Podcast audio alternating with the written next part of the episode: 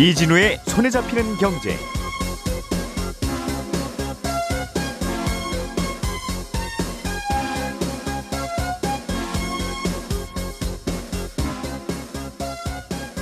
안녕하십니까 이진우입니다.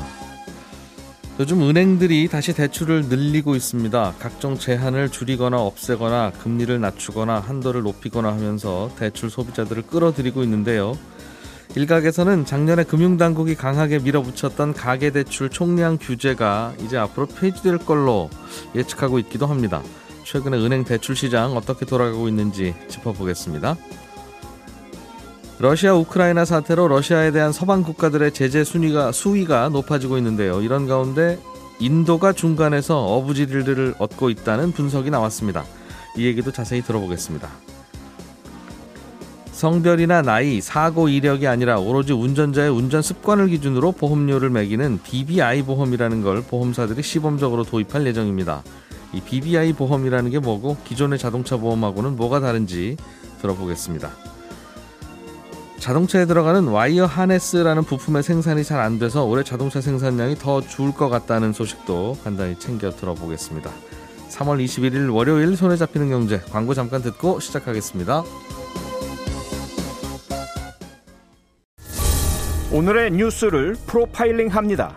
평일 저녁 6시 5분 표창원의 뉴스 하이킥.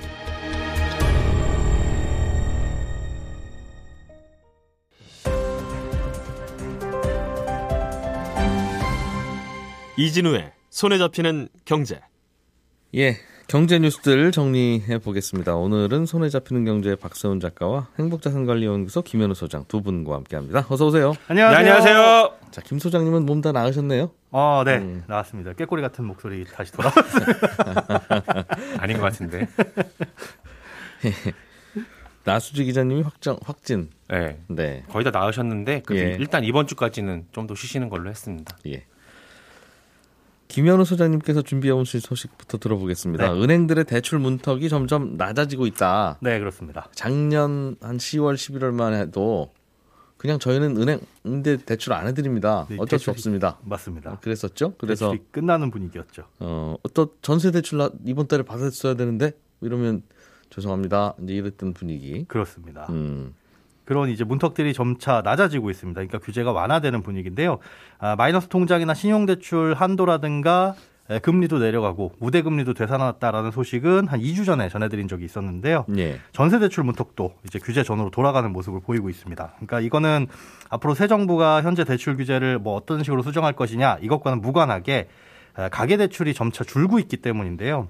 작년에 정부가 발표한 올해, 올해의 가계대출 총량 증가율이 4에서 5%가 목표치였어요. 그러니까 예. 작년 대비해서 올해는 4에서 5%만 증가하도록 누르겠다라고 했는데 이걸 월로 환산하면 대략 한 달에 7조 원 정도가 조금 넘거든요. 한 달에 7조 원이 늘어나는 정도에서 막으면 그렇습니다. 잔액이 예. 대출 잔액이 네. 그러면 올해 목표는 달성하는 거다. 1년에 한 5% 이하로. 네, 그렇습니다. 그런데 올해 들어서만 1, 2월까지 총 가계 대출이 오히려 9천억 원 정도 감소를 했어요. 음. 1조 원 가까이. 그러다 보니까 예. 2월 말까지만 개선하더라도 은행이 한 15조 원 정도 대출을 더 할 수가 있는 거죠. 음. 그러니까 은행 이게 이 전체적으로 4에서 5% 규제하겠다라는 게 사실상 무의미해졌고 예. 규제는 안 해도 되는 상황인 거다 보니까 은행별로 이제 조여왔던 규제를 조금씩 풀고 있다라고 볼 수가 있는데 음흠. 전세 대출은 작년 10월부터 크게 조여졌습니다. 그러니까 1금융권 모든 은행에서 규제가 강화되는데 그때부터는 이제 신규로 전세 계약을 맺는 경우가 아니면 네. 음, 기존 전세 보증금 대비 증액되는 부분만 대출을 해줬었어요. 그러니까 음흠. 기존의 전세 보증금이 3억이었는데 네. 3억 2천으로 2천 올랐습니다. 그러면 2천만 기존의 대출이 있든 없든 예. 이렇게 대출이 됐었는데 오늘부터는 그 이전처럼 지금 현재 내가 이 전세 보증금 대출 받고 싶다 하면 그 보증금의 최대 80%까지 대출이 가능하도록 예. 다시 환원되는 겁니다. 이게 근데 아직은 우리은행만 오늘부터 시작을 하는 건데 지난번에 이제 신용대출 규제가 완화되는 것과 마찬가지로 그 이후에 다른 은행들도 다 따라 했거든요. 음, 마찬가지로 다른 은행에 적용되는 건 이제 시간 문제라고 보이고요.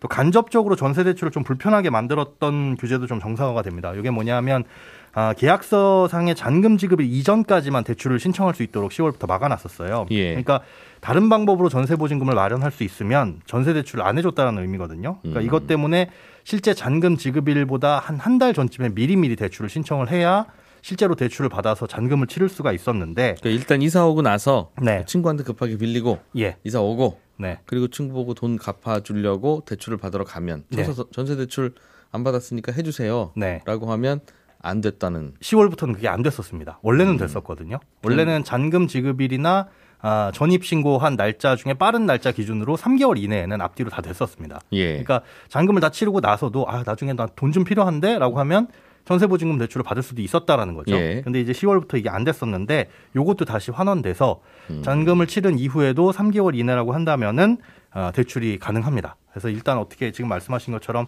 친구한테 돈을 빌리든 신용대출을 막았든 아, 그 이후에 전세자금 대출이 필요하신 분들은 지금은 일단은 대출을 받을 수 있게끔 다시 돌아온다 이렇게 보시면 됩니다. 전반적으로 가계부채를 좀 줄이려고 혹은 증가 속도를 늦추려고 하는 노력이야 이해가 되는데 네, 이렇게 석 달 전에는 절대 안 되던 대출이 그렇죠. 이거 우리나라 가계부채 문제가 얼마나 심각한지 아십니까? 이거 안 됩니다. 했던데 네. 이제는 또 괜찮을 거면 그 굳이 그렇게 그 좌회전 우회전 이렇게 급하게 해야 되는 건지는 잘 모르겠어요. 그렇습니다. 그게 불과 이제 석 달 만에 그러다 음. 보면 실질적으로 이제 대출을 받으시는 분들은 좀 편해진 거긴 한데 한 석 달 전쯤에 그렇게 확 조여졌을 때 예. 음. 대출을 불리한 조건에서 받으신 분들은 이런 소식 들으면 오히려 조금 더 속상하지 않으실까 그런 생각도 좀 듭니다. 그러게요. 그런 의도는 아니었겠습니다만 돌이켜 생각하면 예. 그 대선 전에 집값 잡으려고 잠깐 괜히 무리했다는 비난을 괜히 듣잖아요. 네, 그러니까. 그렇습니다. 아무래도 그 비난은 피해갈 수 없을 것 같죠. 자, 박 작가님이 준비해 오신 소식 네. 들어보겠습니다. 어, 러시아가 만든 석유를 네, 다른 나라들이 수입 못하게 지금 미국이 막고 있죠. 그렇습니다. 음, 그런 와중에 인도가 중간에서 이익을 보고 있는 것 같다? 그렇습니다. 인도가 세계에서 세 번째로 석유 수입을 많이 하는 나라인데요. 예. 수입하는 석유 중에 러시아 석유 비중은 사실 얼마 안 됩니다. 한 3% 정도인데 앞으로 이 비중을 늘리기로 했습니다. 말씀하신 것처럼 최근에 미국이랑 유럽이 러시아산 석유를 다른 나라들이 수입 못하게 막고 있는데 그랬더니 러시아가 인도한테 저기 우리 석유를 좀 싸게 팔 테니까 예. 우리 거 좀 더 살래? 라고 인도를 꼬셨거든요. 음흠흠. 얼마나 싸게 주는지는 알려지지 않았는데 배럴당 네. 한 30달러 정도는 깎아주는 것 같다라고 추측은 하고 있습니다. 음. 아무튼 싸게 준다고 하니까 인도 입장에서는 요새 가뜩이나 석유 가격 올라서 고민이었던 차에 잘 네. 됐다 싶은 거고 러시아 입장에서는 미국 제재 때문에 석유 못 팔고 있어서 자금줄 마르고 있던 차에 인도에 팔 수 있게 된 거니까 음. 조금 싸게 팔더라도 어쨌든 숨통은 좀 트일 수 있어서 예. 윈윈인 그런 셈이죠. 그리고 지금 얘기 나오는 걸로는 인도가 석유 말고 다른 원자재들도 좀 할인된 가격으로 러시아한테 구매하는 것도 고려를 하고 있습니다. 음, 어차피 살 건데 네. 예, 러시아에서 직거래로 나왔다. 네. 제가 직거래라고 표현을 한 이유가 지금 러, 어, 러시아에 대한 제재 중에 그, 그 달러 결제를 네. 못하도록 네. 그러니까 러시아 통장에는 이체가 안 되게 이제 전 세계 은행들이 막고 있는 이런 상황 아닙니까? 그렇습니다. 그러면 석유를 보내주면 네.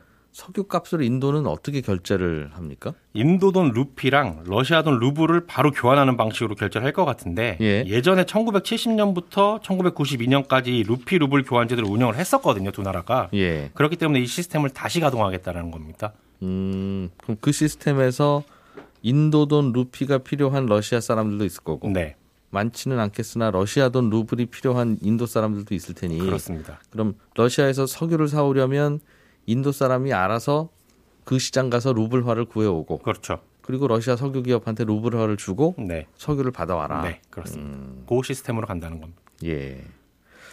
이런 시스템을 우리가 몰라서 지금 러시아 석유를 안 사는 건 사실 아니죠. 그렇죠. 뭐 이렇게 하면 뭐 어느 나라 것도 되긴 있죠. 되는데 이제 눈치 주는 게 미국이니까. 네. 심지어 중국도 지금 눈치 보고 있는 상황인데. 그러니까 이제 저 저분들하고 좀 사이 안 좋아지면 여러 가지로 피곤한데 그냥 네, 비싼 석유 좀 사서 쓰자 얼마나 비싸겠니 이제 이래서 그런 거 아니겠어요? 그렇습니다. 인도는 그뭐 절실해요 아니면 뭐 미국이 별로 그러거나 말거나 그런 상황입니까? 눈치를 안 보고 있습니다. 인도는. 왜 그러냐면 일단 예. 인도는 유엔 총회에서 러시안 규탄 결의안에 기- 기권표 던졌거든요. 네. 그리고 여전히 러시아 비난하는 목소리도 전혀 안 내고 있어요.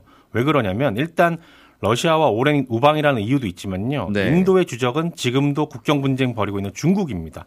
음, 인도가 수입하는 무기의 대부분을 러시아에서 받고 있기 때문에 아, 중국을 견제하려면 러시아랑 편을 먹을 수밖에 없습니다. 인도는. 음흠. 그래서 사실 러시아에서 석유 수입을 늘리는 게 이게 단순히 가격이 싸서 그렇다기보다는 외교 네. 전략 차원에서 그러는 거다 라는 분석도 나오거든요. 음. 왜냐하면 러시아산 석유는 인도가 주로 수입하는 중동산 석유보다 품질이 좀 떨어집니다. 네. 그거 갖고 온 후에 다시 정제를 해야 되는데 그러면 정제 비용이 또 만만치가 않거든요. 그러니까 싸게 들여오는 보람이 없을 것 같기도 한데 그래도 가지고 오는 거라서 경제적인 이유도 있지만 외교적인 이유가 더 큰 걸로 그렇게 음. 보입니다. 그 러시아 좀 어려울 때 도와줘야 된다 우리가 그렇습니다. 인도 입장에서 보면 네. 음. 그러면 미국이 인도를 제재할 방법은 없 습니까? 아니면 그럴 가능성 내지는 그런 걱정을 인도는 안 해요? 어, 미국이 견제를 하려면 인도를 막으려면 예. 할수 있는데 예. 안 하기도 하고 못 하기도 합니다. 왜냐하면 미국한테도 사실상 주적이 중국이잖아요. 아, 사실상 주적은. 그렇죠. 그렇죠. 근데 그런 중국을 견제하려고 만든 게 쿼드라는 건데 예. 여기에 인도가 들어가 있거든요. 당연하죠. 인도의 주적도 중국이니까. 아하, 예. 그러니까 바이든 대통령 입장에서는 자기랑 친하다고 생각한 국가들이 대러 제재에 동참을 하고 있는데 예. 인도만 이렇게 이탈을 하는 게 속으로는 꽤 불쾌하고 불편하겠으나 음. 더큰 주적인 중국을 견제하다 보니 어쩔 수 없이 인도의 일탈을 그냥 바라보고만 있는 겁니다. 일단 인도는 내 편으로 만들어 놔야 중국이 견제가 되는데 그렇습니다. 그런 그런 인도가 또 나랑 안 좋, 사이가 안 좋은 러시아랑은 또 친하니까 그렇습니다. 이 사실을 인도도 잘 알고 있습니다. 그렇기 때문에 미국 눈치 안 보고 러시아랑 이렇게 협업을 하고 있는 거고요. 예. 그렇기 때문에 당분간 앞으로도 인도의 마이웨이는 계속 될 걸로 보입니다. 그렇군요.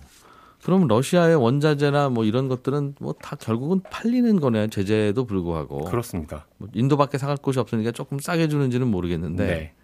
인도도 러시아랑 친하게 지내야 되기 때문에 그렇게 사가는 거라면 많이 싸게 달라고 하기도 민망하지 않겠어요? 그렇습니다. 음. 그렇군요. 땅에서 자원이 나온다는 건 되게 좋은 거군요. 네. 좀 부럽죠, 그런 면에서. 어, 뭐 막을 수가 없네요, 사실은. 네. 어, 필요해서 사가겠다는데. 네. 김현우 소장님, 네. 그 보- 자동차 보험료 예. 앞으로는 운전 습관에 따라서 할인받는 사고가 났든 안 났든 네. 어, 운전 습관을 보면 아 이분은 안 되겠다 큰 사고 내실 분이네 하면 비싸게 예. 어, 운전 습관을 보면 뭐 사고를 좀 내셨지만 이분은 운전 잘하시네 네. 이렇게 한다는 거죠. 예, 그렇습니다. 그런 보험이 빠르면 이제 올해 나올 수도 있다는 겁니다.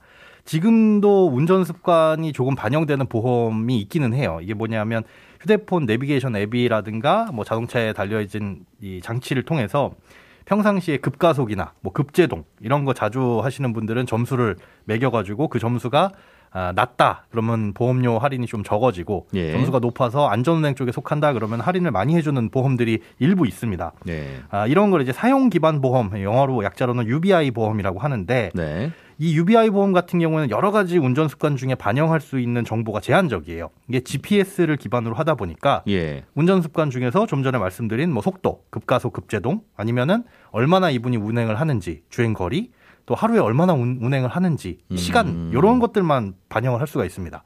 그러다 보니까 실제 운전자의 다른 운전 습관들은 반영을 할 수가 없어요. 예를, 들어서 예.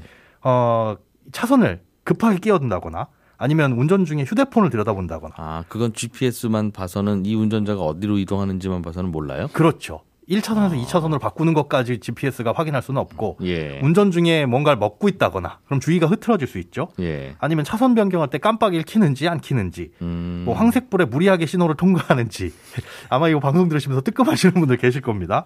이런 거는 사실 옆에서 지켜봐야 알 수 있는 거잖아요. 네. 이런 게 사실 어떻게 보면 진짜 운전 습관이고 사고를 유발하는 행동들인데 앞으로는 이걸 운전자의 휴대폰이라든가 아니면 차량에다 별도 장치를 에, 부착을 해서 영상을 찍은 후에 그 영상을 AI가 분석해서 안전 점수를 매기고 이걸 이제 보험료에 반영하는 운전 습관 연계 보험 BBI라는 보험이 에, 빠르면 음. 올해 안에 출시된다 이런 소식입니다. 뭘로 그럼 그 세밀한 걸 관찰한다고 하시는 거예요? 어, 일단 지금 이 보험사에서 구체적인 내용은 안 나왔는데 예. 목표로 하는 거는 사용자의 휴대폰을 예. 거치를 합니다. 그래서 외부 환경을 녹화를 해요.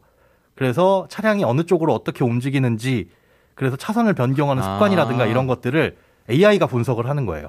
블랙박스에 그 블랙박스. 기능이 있으면 했겠군요. 그렇습니다. 혹은 이제 블랙박스의 자료는 실시간으로 받을 수가 없으니까 보험사에서 제공하는 아, 영상 기록 별- 장치를 별 도에 예, 별도로 음. 기록하고 만약에 그걸 부착하면 실내에서 음식을 아 흡연을 하는지 예. 혹은 음주를 했는지까지도 측정을 할 수 있는 기능이 부착될 예정이라고 합니다. 음. 예, 그것까지 달려 있으면 실질적으로 많은 도움이 될 것이다. 이렇게 보이는 건데 그런 걸 이제 분석을 해가지고 어, 운전 습관을 반영하고 보험료에 반영을 하겠다라는 거죠. 아, 보험회사가 별도의 블랙박스 달아놓을게. 예. 그거 보고 당신의 운전 습관을 계속 체크할 거야. 자신 있으면 우리가 달아봐. 보겠다. 아. 네. 요거 달고 우리 테스트를 통과하면 보험료 10만 원 깎아드리죠. 예. 하는 거군요. 그렇습니다. 보험회사는 이게 도움이 될 거라고 보는 모양입니다. 네, 그렇습니다. 일단 우리나라에서 시작은 자동차 보험 손해율을 낮출 수 있을 것이다라고 보험 개발원에서도 이걸 예, 분석을 하고 있거든요. 예. 아직 이 BBI 보험이 실제로 도입된 사례가 해외에서도 많지는 않아서 통계 같은 건 없는데 아, 이 BBI 보험을 통해서 운전자 운전 습관을 보험료에 반영하면 사람들이 보험료 할인을 위해서 아, 운전 습관을 개선할 것이고 그렇게 음. 개선되면 사고가 낮아질 거다 이렇게 보고 있는 건데요. 예. 미국의 관련 업체에서는 미국 전체 운전자의 한 4분의 1 정도, 6천만 대의 이 스마트폰을 모니터링을 해봤더니 예. 아 이렇게 운전 중에 불필요한 행동하는 것들만 막더라도 음. 사고 발생 가능성을 최대 절반 이하로 낮출 수 있다. 그렇게 아. 지금 주장은 하고 있습니다. 49%까지 떨어질 그- 수 있다고. 그, 그- 그걸 관찰해서 그 보험 가입자를 착한 분, 나쁜 분으로 발라내는 걸로 보험사 수지가 좋아지는 건 아니고 갱생하겠다라는 아. 그런 거 달아 놓으면 예. 운전자들이 좀 험한 운전 하시던 분도 조심하시더라. 그렇습니다. 그걸 이제 기대를 하는 거죠. 그러면 이거 그냥 한 3천 원짜리 모형 하나 달아 놓고 이거 저희가 다 봅니다. 예? 고객님. 그렇게 해 놔도 네. 그 3천 원은 충분히 빠지겠네요. 실제로 그렇게 모험을 할지는 모르겠지만 보험회사가 내 거 가져가서 본인들이 보는지 안 보는지를 내가 어떻게 알아요? 아, 그런데 이제 미국에서는 실제로 이 보험이 출시가 되고는 있어요. 예. 그러니까 무엇보다 이제 자율주행 차량이 늘어나고 제조사 책임이 커지다 보니까 사고가 음. 나면 운전자 책임이 아니라 제조사 책임 쪽으로 이제 점점 커지는 추세잖아요. 네. 그러다 보니까 제조사 중심으로 먼저 나타나고 있는데 어차피 자율주행을 하다 보면 차량에 기본적으로 카메라가 여러 대 설치가 돼야 되고 예. 그 주행 상황을 녹화하고 기록하고 보관할 의무가 생기고 있습니다. 그렇죠. 그러니까 운전자가 잘못했는 지 차가 자- 그냥 잘못 움직인 건지. 그렇습니다. 나중에 이제 보험사가 구상을 청구하게 되어 있거든요. 그러다 음. 예. 보니까 그 데이터를 바탕으로 그냥 제조사가 자동차 제조사가 보험을 개발하고 팔고 어 그것까지 수익을 올리겠다라는 거거든요. 미국 음. 테슬라 같은 경우에는 실제로 이런 보험을 작년 10월에 출시를 해서 지금 4개 주에서 판매를 하고 있고요. 예. 요거 같은 경우에는 어, 요 보험만 하더라도 일반 보험보다 한 20에서 40% 정도 보험료가 저렴하고 음. 만약에 실제로 운전 습관이 좋은 운전자인 경우에는 한 최대 60%까지 보험료를 절약할 수 있다고 합니다. 예. GM 같은 경우에도 올해 1분기 내에 자회사를 통해서 미국의 요 BBI 보험을 출시할 걸 계획으로 잡고 있습니다. 음, 자동차에 아예 처음부터 이걸 감시 카메라를 달아놓으면 예, 굳이 더 달라고 할 것도 없고. 그렇습니다. 그 달, 정보. 달려 있는 카메라 활용해가지고 우리가 보험 산업까지 진출하겠다라는 게 이게 미국 제조사들, 자동차 제조사들의 입장입니다. 그러면 운전을 험하게 하는 분과 그렇지 않은 분을 그 카메라 가 다 알 수 있으니 예, 그 카메라를 달아놓은 자동차 회사가 아예 보험회사 노릇도 할게요. 그렇습니다. 야, 우리나라는 어떨지 모르겠습니다. 아, 중고차 시장 진출하는 거에도 굉장히 힘들었던 현대차가 보험회사 보험회사 하겠다고 하면 어, 그건 또 그런, 모르겠습니다. 자동차 보험회사들이야 뭐 어차피 어, 그런데 문제. 우리나라는 그렇게 자동차 보험사들이 이 보험 시장에 진입할 가능성은 크지는 않아 보여요. 예. 왜냐하면 완성차 회사들이 지금 같은 상황에서는 일단 보험업 감독 규정상 법적으로 예. 제조사나 판매사가 손해보험 대리점을 하지 못하도록 되어 있습니다. 음. 진출을 못하도록 되어 있고 법을 바꿔가지고 그럼 진출할 수 있도록 바꾸면 할 것이냐? 자동차 보험이라는 것 자체가 손해보험사에 그 매번 적자를 발생시키는 아주 불만이 가득한 보험입니다. 예. 이것 좀 손해율을 낮추게 보험료 좀 올려 아. 주도록 해달라라고 계속적으로 요구하는 보험이라서 어, 딱 봐도 이제 적자가 계속 나는 보험을 과연 제조사들이 여기에 뛰어들 것이냐라는 음. 건 지금 상황으로서는 그렇지는 않을 것 같다라고 바라보는 시선이 좀 더 높죠. 앞으로는 자율주행이라서 어차피 운전이 운전을 사람이 안 한다면서요. 그렇죠. 그럼 약간 뒷북 아닙니까 이거는? 아 그래서 자율주행 단계가 사실 높아질수록 운전 습관은 필요가 없어집니다. 어, 그래서 그 궁극적으로 보자면은 그때 예. 가면 어, 운전 습관이 중요한 게 아니라 차량이 어떻게 움직이, 움직이는지 오히려 BBI 보험이 더 중요해지는 거거든요. 차량의 습관 그렇죠. 차량이 얼마 정도 급가속 급제동을 하느냐. 스스로 알아서 하는 거니까. 예. 그런데 그 전까지 넘어가는 단계에서는 아, 이 UBI 보험이 사업성이 있다라고 지금 판단을 하는 거고요. 예. 그렇게 UBI를 통해서 쌓인 데이터가 완전 자율주행으로 넘어가더라도 어, BBI 보험으로 활용될 수 있을 것이다. 그래서 음. 제조사 입장에서는 이게 추가적인 수익원으로 확보될 수 있다라는 판단을 하고 있는 거거든요. 예. 사실 그래서 테슬라 같은 경우에도 미래의 회사 이익의 40%는 이 보험을 판매해서 얻을 수 있을 것이다라고 지금 예상을 하고 있는 음. 상황인 거고요. 아, 그리고 이제 나중에 되면 제조사가 이렇게 보험을 판매하게 되면 보험료를 자기네 차량의 기술력으로 어, 간접적인 홍보를 할 수가 있습니다. 그러니까 보험료가 낮다는 건 아, 이 차는 사, 자율주행 맡겨놔도 사고 안 납니다. 그렇습니다. 사고의 아. 발생 가능성이 낮은 겁니다. 라는 것을 보험료를 통해서 홍보를 할 수가 있는 거죠. 아, 그러면 그렇겠네요. 저희 차는 좀 비싸긴 합니다만 네. 저희 차를 사시면 1년에 다른 차보다 보험료가 한 40만 원씩 아껴지니까 네. 저희 차 사고 한 5년만 타시면 유지비도 적고 어... 그렇게 적은 이유는 저희 차는 자율주행 성능이 기술력이 뛰어나서 예. 사고를 안 내기 때문입니다. 예. 라는 것도 감접적으로 어필할 수, 수 있겠네요. 예. 그런 방법이 될 수도 있습니다. 예.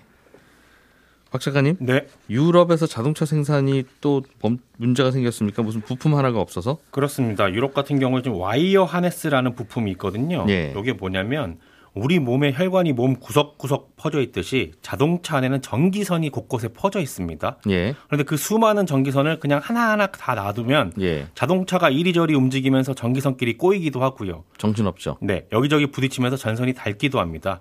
그래서 그 전기선들을 덩어리 덩어리 이렇게 묶어둔 거를 그 묶음을 하네스라고 하는데 음. 단순하게 예를 들면 뭐 엔진에서 운전대 쪽으로 가는 전선들을 하나로 묶는다거나 예. 아니면 뭐 바퀴 쪽으로 가는 전선을 묶는다거나 음. 이렇게 만들어 두는 겁니다. 예. 근데 이 전기선 묶는 작업을 기계가 아니라 이건 온전히 사람이 다 하는 거거든요. 예. 근데 사람이 하는 거다 보니까 완성차 업체들이 인건비가 상대적으로 저렴한 나라에서 만들고 그걸 납품을 받고 있습니다. 미리 묶어 놓고 그냥 연결만 한다는 거죠? 네, 그렇습니다. 음. 근데 유럽 같은 경우는 우크라이나에서 꽤 많이 공급을 받고 있는데 아. 가슴 아프게 또 이거 작업하는 분들이 지금 전쟁터 나가는 하는 바람에 예. 하네스를 전혀 못 만들고 있습니다. 아. 그러다 보니 폭스바겐이나 BMW 같은 곳들이 유럽 전역에 있는 공장들 중에 일부를 현재 가동을 못 하고 있고요. 음. 다른 나라에서 들여오는 거를 시도는 하고 있는데 이것도 공급망 바꾸는데 한 3개월 정도 걸릴 걸로 예상이 돼서 당분간은 자동차 공장 돌리는 게 더 어렵게 됐습니다. 우리나라 자동차 회사들도 영향 받아요? 우리나라 이제 국내에서 공급을 받고 있기도 하고요. 예. 대부분을 또 이제 중국에서 우리는 만들어서 아. 받고 있는데 그건 아직까지는 큰 문제는 없는 걸로 하겠네요. 확인됐습니다.